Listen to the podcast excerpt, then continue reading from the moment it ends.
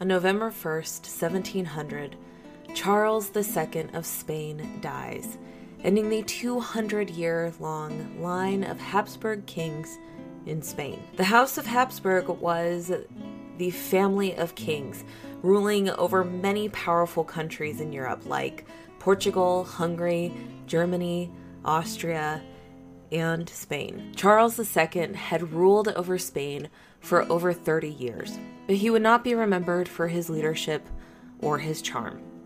He would be remembered for his poor health, his grotesque appearance, and his feeble mind. Charles II was the product of many generations worth of inbreeding. His mother and father were uncle and niece. His grandparents were both first and second cousins. In fact, nine out of the 11 total marriages that occurred among them during the 184 years they ruled Spain, from 1516 to 1700, were incestuous. And unfortunately, Charles II not only inherits the crown from his father and mother, but a whole host of genetic birth defects.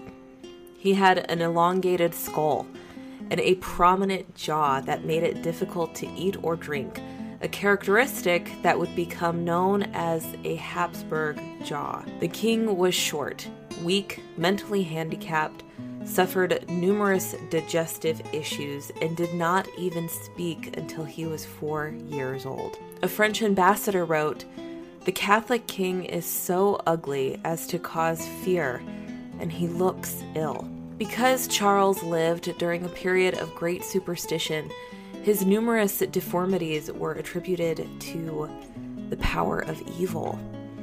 People said he was cursed, which earned him the moniker El Hechizado, or the Bewitched. Adding more fuel to the superstition, Charles' final days were as strange as his body.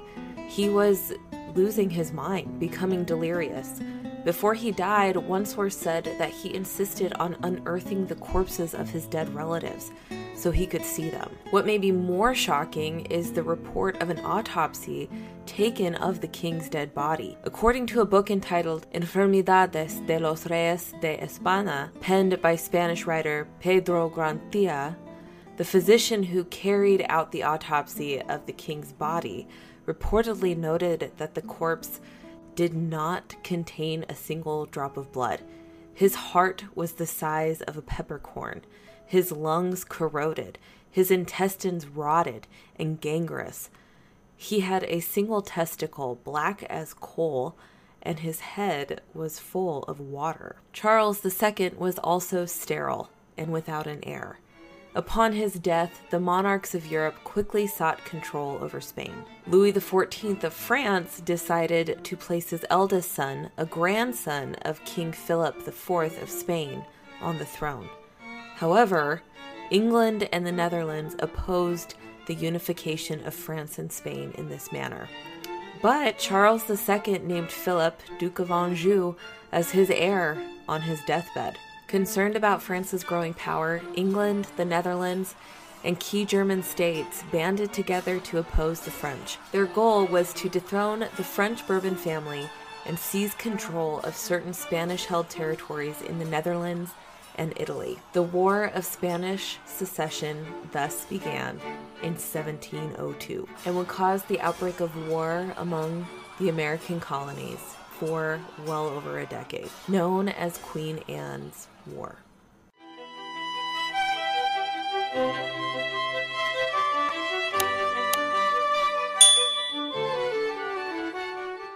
Welcome to Historical USA, where we discuss the people, places, and events that made America. In last week's episode, we discussed King William's War, and we talked about Madeleine de Verchères and Hannah Duston's stories of survival on the American frontier. England has a new monarchy, and that means there is a new war.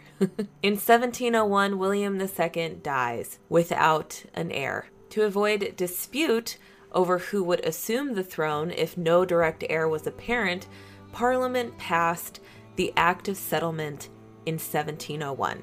This basically excluded anyone who is Catholic or marries someone who is Catholic from inheriting the throne. The act also solidified the nearly 90 year union between Scotland and England with the reign of the House of Stuart, the monarchs of Scotland first before coming together to rule over England. So it was important that a Stuart remained on the throne.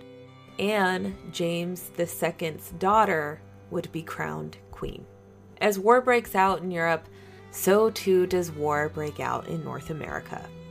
But unlike King William's War, this war is not solely focused in New England. The American colonies are not only warring with France this time, but they are warring with Spain. And just like King William's War, the Europeans will arm their native allies. There will be raids and battles from as far south in Spanish Florida to north in Acadia.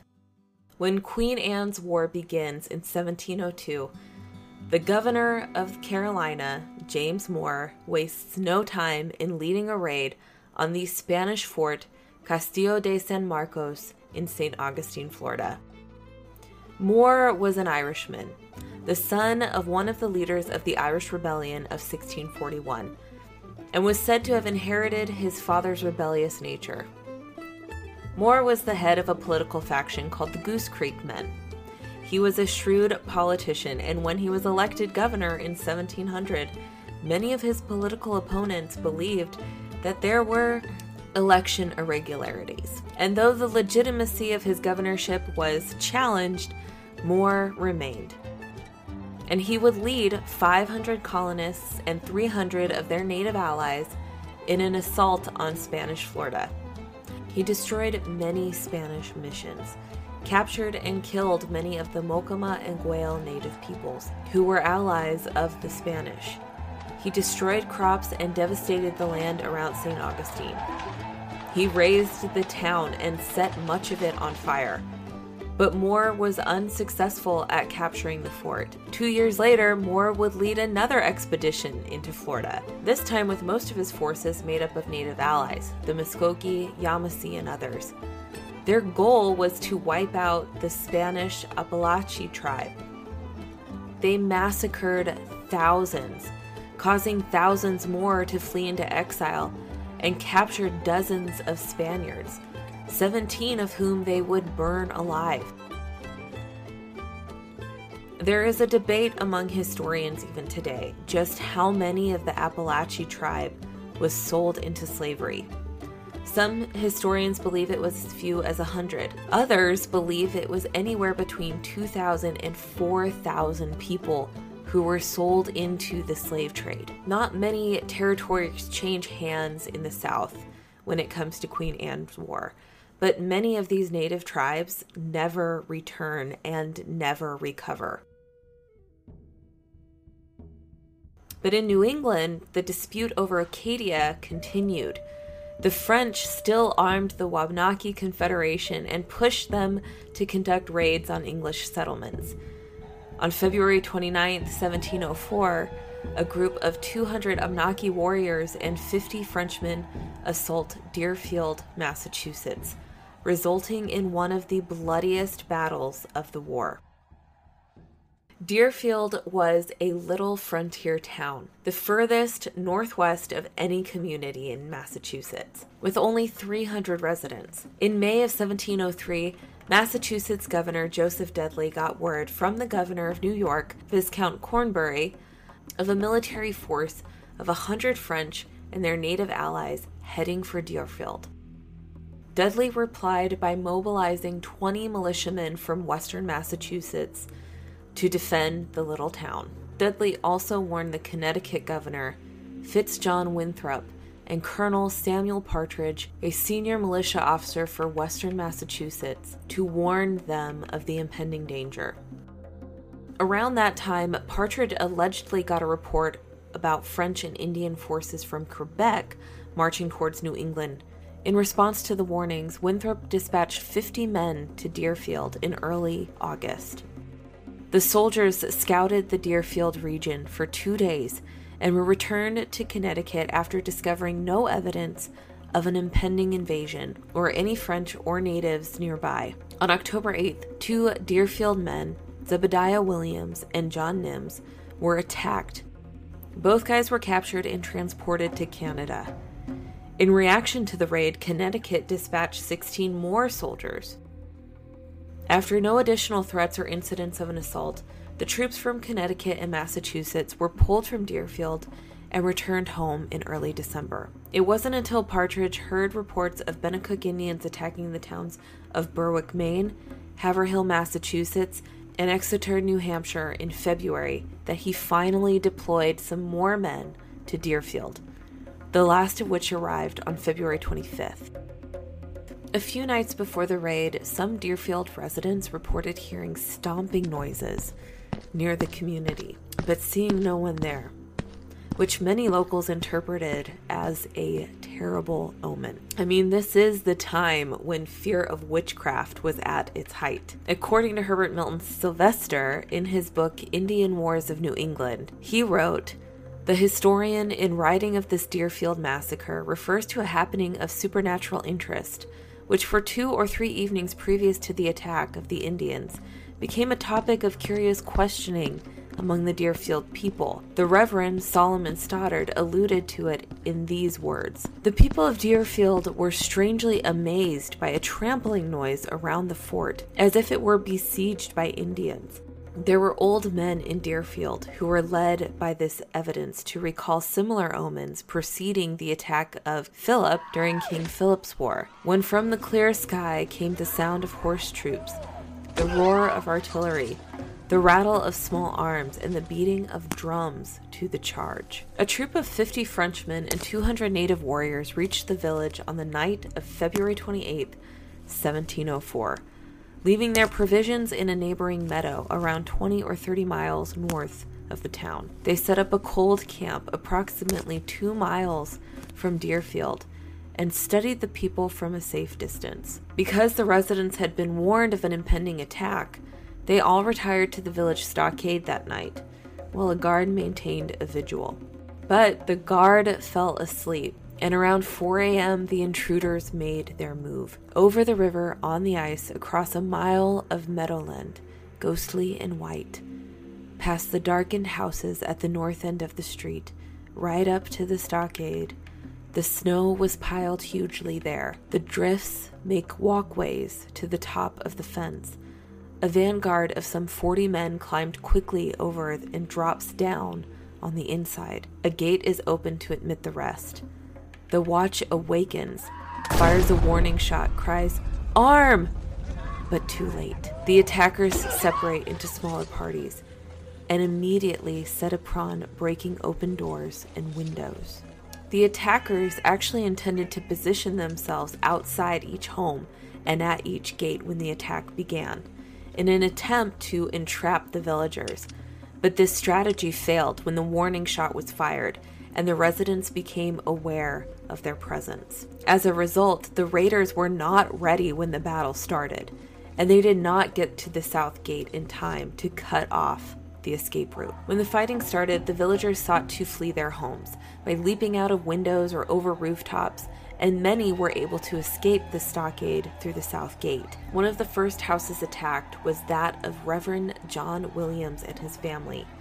According to Williams, in a book he later wrote about the experience called The Redeemed Captive Returning to Zion, he writes On Tuesday, the 29th of February, 1704, not long before daybreak, the enemy came in like a flood upon us, our watch being unfaithful, an evil, the awful effects of which, in the surprisal of our fort, should bespeak all watchmen to avoid, as they would not bring the charge of blood upon themselves. They came to my house in the beginning of the onset, and by their violent endeavor to break open doors and windows with axes and hatches, awakened me out of sleep on which I leapt out of bed and running towards the door perceived the enemy making their entrance into the house.